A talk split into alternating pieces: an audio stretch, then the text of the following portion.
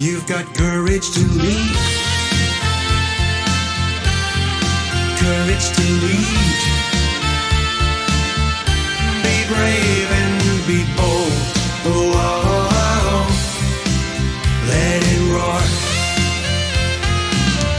Welcome to the Courage to Leap and Lead podcast, where each of our guests share the stories of courage that helped them become powerful leaders. Before we start today's show, please remember to visit courageconsulting.com, where you can find all of the episodes and lots of other excellent resources. That's courageconsulting.com.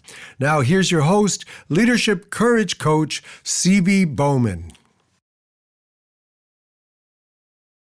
Hello, everybody. It is your favorite podcaster back. We have a fantastic guest. So, you all know this is Courage to Leap and Lead with CB Bowman. And what we like to focus on is failure. And you're going to say, what the heck? No, we focus on how do you turn failure into success. So I am so excited to present my guest today. And I'm going to ask her a question I haven't asked anyone else, which is why did she want to do this show? So without further ado, let me introduce my dear friend, Marva Sadler. Marva, welcome to our show. Thank you so much. I really appreciate the opportunity to be here. So tell us, why did you want to be on the show today? Two things.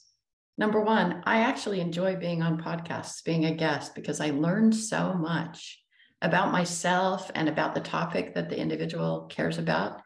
And the second reason was I am particularly interested in your topic.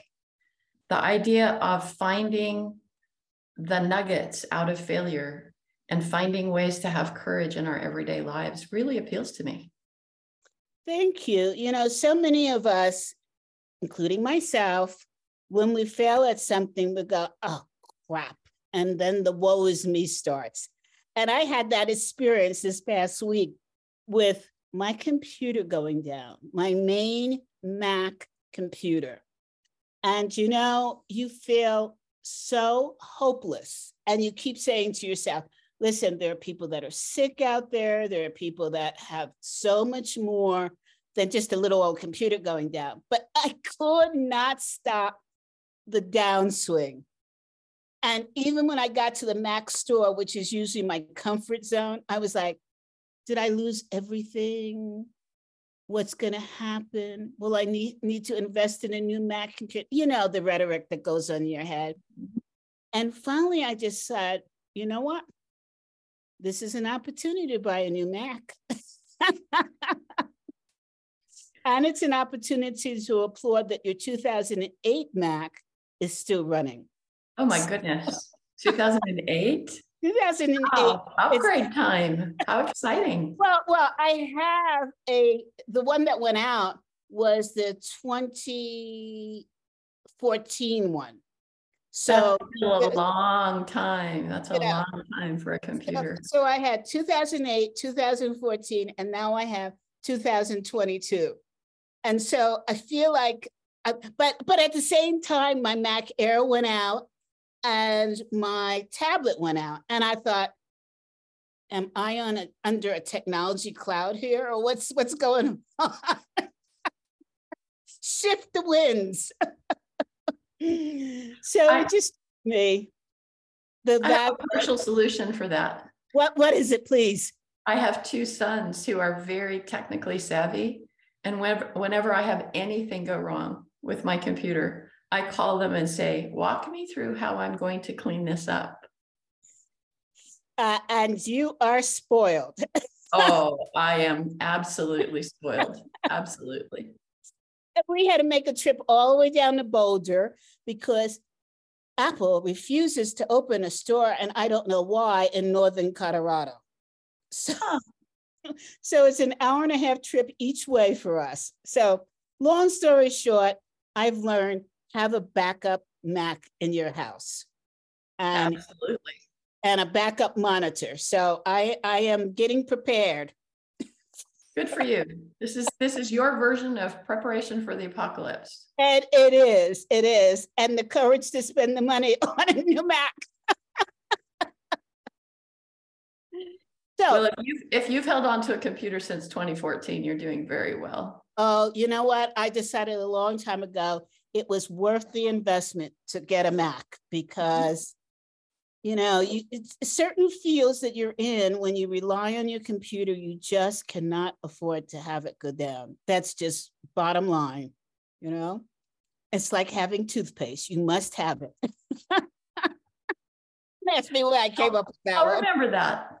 Having a computer is like having toothpaste. So, Marva, tell us a little bit about your beginnings. Tell us about your parents. Where, how did you get to where you are? Oh my goodness. Um, I come from a family of eight children. I was number six. Um, my mother had me when she was 38 and my father was 45. My two younger sisters, everybody thought were grandchildren. Wow. I grew up really, believe it or not, in a family of eight children, all by myself. My next older sister was five years older than I was, and my next younger sister was six years younger than I was. wow. And so, and so I just, I was like this little island in the middle of this, you know, ocean of children. now that explains a lot. Okay. So you've learned to fend for yourself. Um, especially because when my when I was about two, my dad got very ill and couldn't work, and so my mom went to work, and so I got dropped off at the babysitter every day. Um, from from the time I was two till the time I was about four or five. And so yeah, I did really have to fend for myself. In fact, one of my first stories of kind of fending for myself was um, it started because my mother was in a hurry and she put me in the car to take me to the babysitter and I didn't want to go. I just really hated the babysitter. And I opened the door and fell out when my mom took off and she ran over me. And no. so, and so I ended up with a cast on my arm. I was very fortunate. My arm was like this. She ran over this part of my arm. And so I got to stay home from the babysitter for a couple of days. And when I went back to the babysitter, the the person who really was kind of my nemesis would beat up on me. He would come and hit me on the arm, which was really, really sore. And, you know, I must have understood that revenge is best served cold because I just waited till that cast got really hard and my arm got better. And he would try to bother me and I would just whack him up the side of the head with that with that cast until he quit beating up on me. Good for you. I love it. So that's oh, kind of been my approach to life since I was very young is that I pretty much take care of my own problems. Wow, that's a tough road, though. That is a tough road. But, you know, it's one that sadly saying we women have to get used to doing. It's easier to learn to take care of yourself and then relinquish some of that when you meet the person of your life than it is to do the reverse. It is. That's true. And if that doesn't happen for you, or the person doesn't become that person, then you've got some pretty good survival skills. Exactly. Exactly. I'm a military brat, so I get it. and my dad would always challenge me, but not in a good way, I think, because he always came at it from a perspective of you don't have the capabilities of doing that. And of course, I'm the kind of person that says, Really? Watch me. I had a different experience. My mother grew up on a cattle ranch and she was very independent. And she didn't really love being a mother, to be honest. Um, but With eight children? with eight children, she did not really love being a mother. But, you know, we grew up in Utah. We're Mormons. We believe in big families. Um, and apparently, she was violently allergic to birth control that was available at the time. Wow. and and so um, when i got to be a you know teenager young teenager she sat me down at one point and she looked at me and she said and you know much like your father you know it may have not been the right approach but it was helpful. She said to me you know marva you are just too ornery and bad tempered for anybody to ever want to marry you. And you are going to need some skills because you are going to have to support yourself. Your father and I are not going to support you. So you need to develop some skills.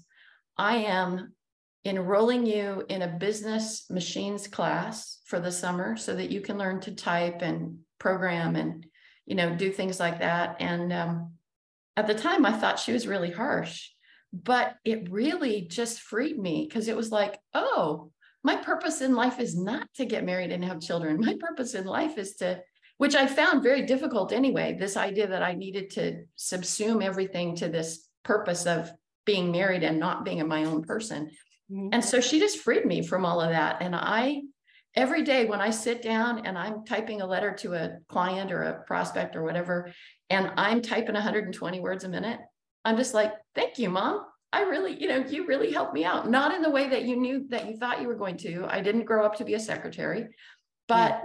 It was so freeing that she just released me to say, what do I really want to do? Wow. And so I pursued things I really wanted to do because I was passionate about them instead of trying to you know, bottle myself into this, I'm going to be a good little mom and and wife. Isn't it strange how I, I don't know if strange is the right word, but how parents um, challenge you in ways that they think will help drive you in one direction. And actually, you're driven in a completely different direction, but you're using that challenge for ammunition, support, inspiration, whatever it is that you want to call it, to get there. Because I'm like, you know, the movie line nobody tells baby what to do. well, you know, regret it. I was very resentful for a really long time that my mother had said that because I just thought it was just unkind. Mm-hmm. Um, and Whitney Johnson, who is just a lovely person and is, you know, really well known in, in the coaching world. Um, I had lunch with her one day and, and we were getting to know each other. And I told her this story. And she said, she just looked at me and she said, What a great gift your mother gave you. She saw you.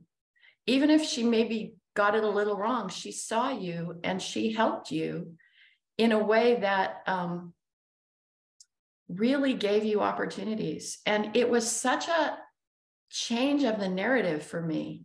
And I realized, oh, you know, I'm not sure she realized she was giving me a gift, but it was a gift all the same. Yeah. That she gave me, she gave me the respect of understanding who I was and understanding I wasn't going to be happy just living a really small life. Mm-hmm. And so I, you know, I've I've realized how grateful I am to her. And then it also gave me the opportunity to really think about how do I communicate those things to my children who are all adults now? Um, so I did actually get married and have children, but it, they weren't, I, I didn't act like a typical Utah mom. And so, and, and my children are just amazing human beings because I really tried to tell them, you can be anything you want to be. I was just going to ask you, how did you give that gift to your children? How did you pass it along?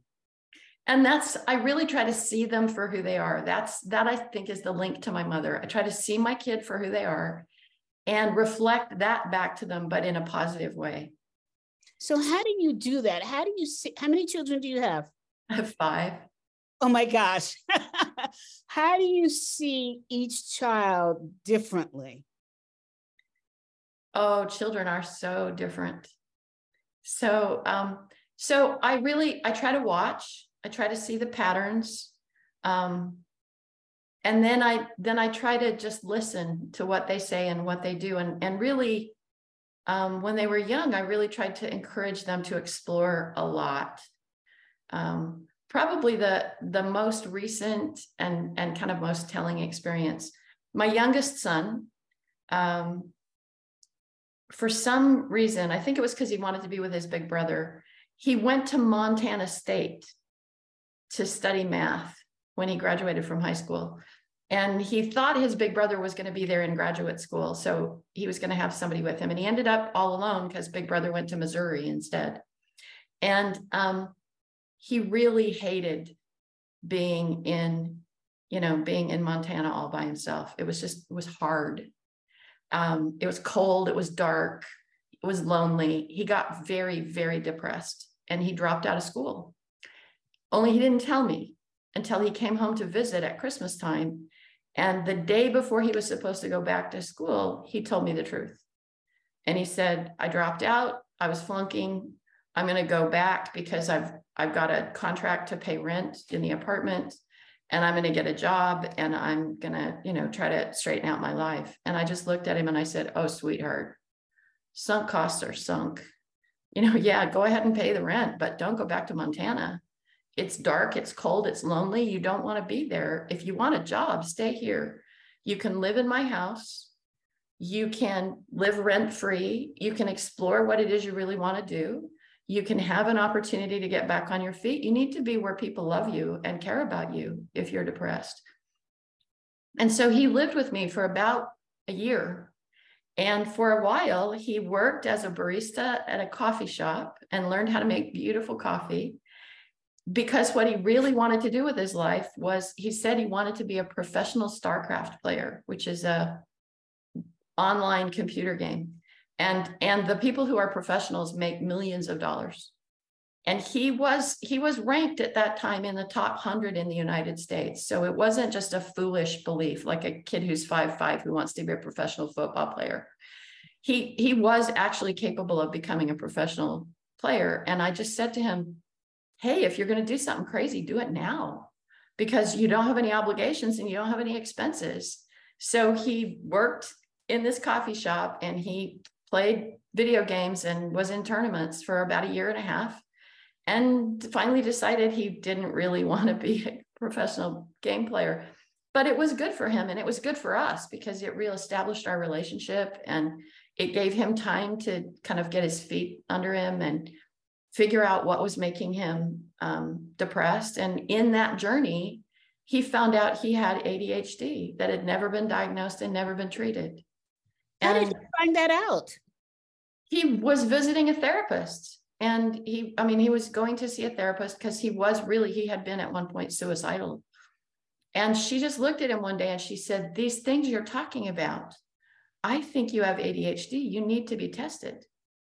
And he was so bright. He's just he's so smart that it never got picked up because he was able to get really good grades and take advanced placement courses and do really well, even though he actually turned out to have really severe ADHD. Nope. Time out, just so that our audience can relate to this.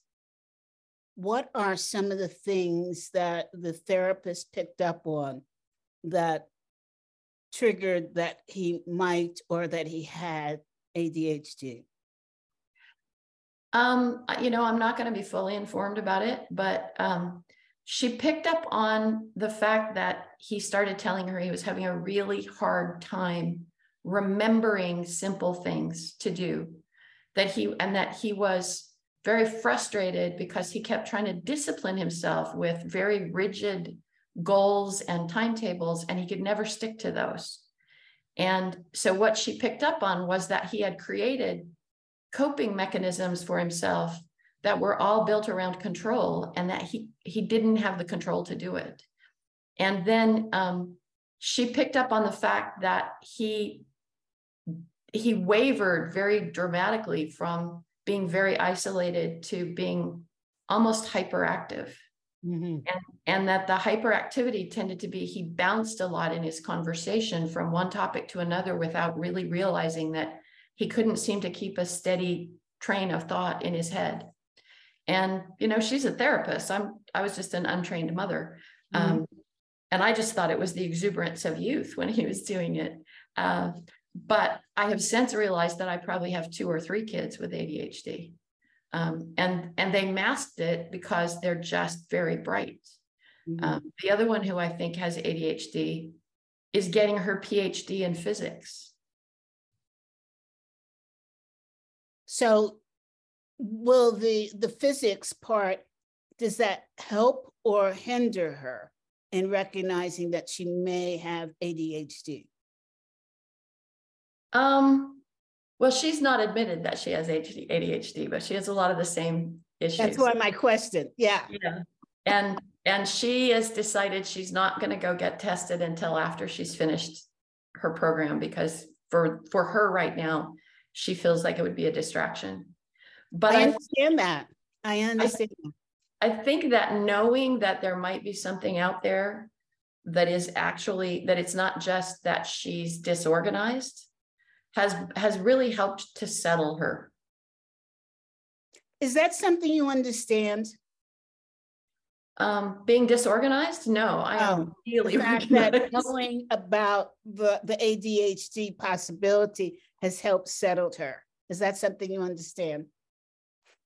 Absolutely. Absolutely. I, I come from a family of, you know, eight kids, of which I think five of my sisters either have long-term taken antidepressants or still do. Mm-hmm. And I've never gone that route because I tried once and it I just really responded badly to the medication. And I just thought, um, instead of masking my problems, I think I'll take care of my problem. And I got divorced. Um,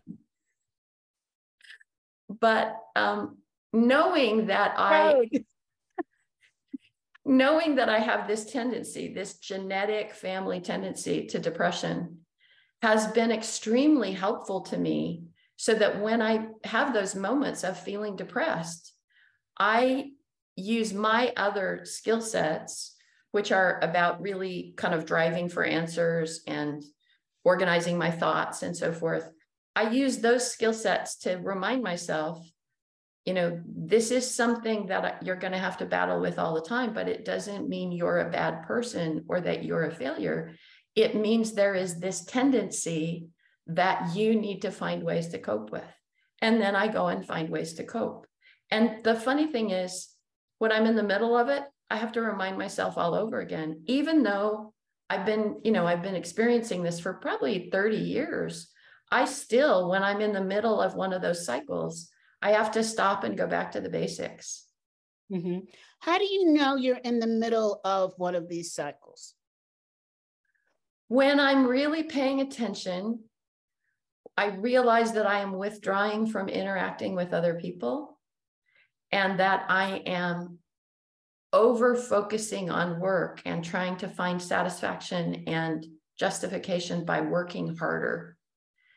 And, and I usually am pretty deep into that, into the withdrawing and the not talking to people and the working harder before I'll pull the brake and go, oh, wait a minute, I've seen this pattern before. What do I need to do about that? Are you naturally introverted or extroverted? Oh, I am very introverted. I mean, I'm like three standard deviations from the norm introverted. So, how do you know if it's introversion or if it's depression? Um, it feels different it's it's about if it's introversion and it's just i need to kind of kind of withdraw a little bit and recharge my batteries that is a calm feeling and that is a i'm perfectly happy being by myself um, and i am i am a person who is really happy being by myself most of the time i'll read a book and i'll enjoy it i'll cook for myself and i'll enjoy it I'll watch something on the television and I'll enjoy it. When it's depression, I can't get myself to do any of those things. Mm. I just mm. keep pushing myself harder to do work and being frustrated that the work quality seems to be lacking and my love of the work seems to be missing. So it's it's that thing. It's the calm and the love of what I'm doing versus I'm doing it out of frustration and I'm not enjoying it or I just can't bring myself to do it. Marva, you know, I can't thank you enough for your honesty, your transparency, and your willingness to share. This conversation is so, I didn't see it coming, first of all. Second, I didn't either. So it's a surprise to both of us. I, I've been known for this. I don't know where it comes from, but the fact that you've shared this, especially that explanation, I know is going to be so helpful to so many people. And I was asking the question, first of all, to support people who are going mm-hmm. through this decision, which is it? But also because uh, I don't know if you know, I'm highly dyslexic and and I'm highly introvert. And so this is going to be sound terrible, but I tend not to like other introverted people. so because because two introverts have difficulty making the effort to get along. Exactly. Exactly. Mm-hmm. And I thought, and I said to my husband today, I said, oh, I'm interviewing interviewing Marva today, and I really don't want to. I really don't want to. And something said to me, inside, no, you have to. There's something, something that you need to find out, right? And because I remember us sitting at the table in London opposite each other, and we barely had anything to say. And I'm thinking, gosh, this woman just like, I'm not connecting, right? and for me, it's an effort to connect. So between that and my dyslexia, I, I thought, this is just not going to be a good interview. And it is really one of my best. Notice I took credit for it. Oh, well, I'm I'm so glad to hear that. I'm glad that you're getting something out of it. Because I also remember, I also remember sitting at that table in London and being so miserable. I really hate crowds. I um, yes. I'm better at them than I used to be. And uh, believe it or not, I've created, you know, coping mechanisms. I'll set myself a target that's like, Marva, you need to go meet 10 people you haven't met. You need to go talk to these five people, and I'll target specific people. Um, because left on my own, I would never be in a crowd. I, when I was much younger, before I created the coping mechanisms, I was, I would have responsibilities as an executive of a large organization. We we had these client conferences where a thousand clients would come, and as an executive, I was responsible to go mingle.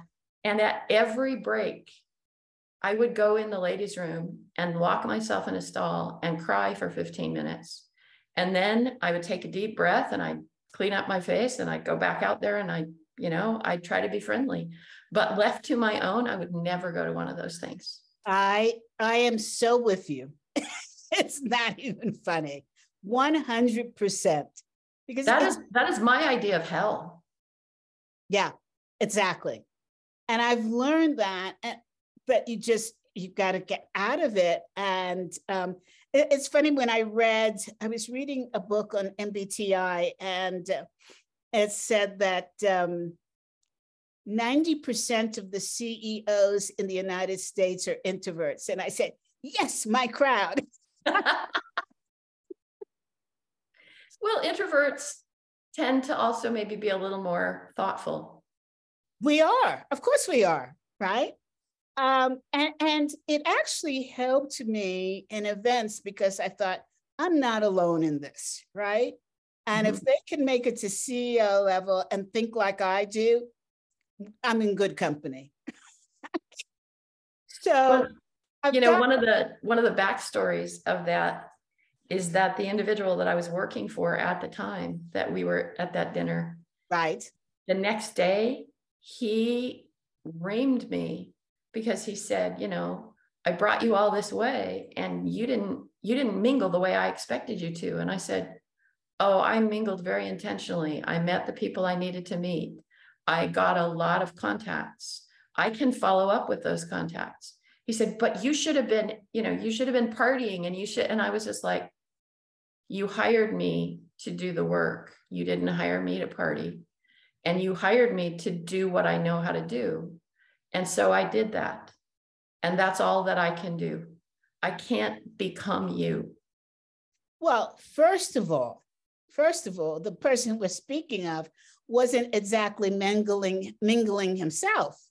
So you know that I don't know. Um, but I remember that and I said, oh, that's interesting because I'm always comparing and contrasting people that have been successful in business versus what I'm about to do or what I've done before. And I'm always looking for those tips.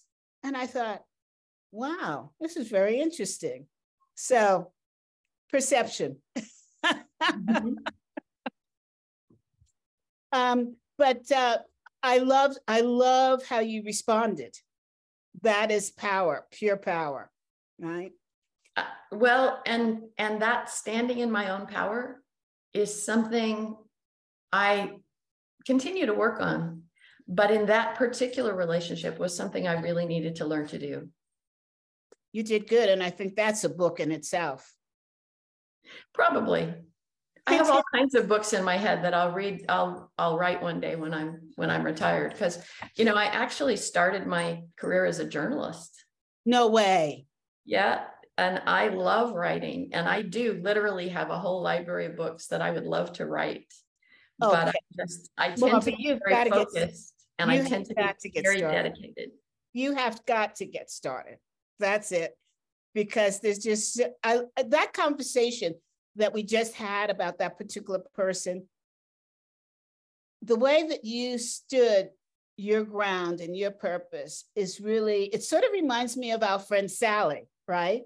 Yes. You know, just stand your ground, right? And I love when we're in meetings with Sally where she is, she makes a statement that's completely, completely opposite of what everyone else is saying. And she just openly and without any concern says what she has to say. And she doesn't care about anyone's response or what they think of her. And it's just, it's a beautiful thing to watch.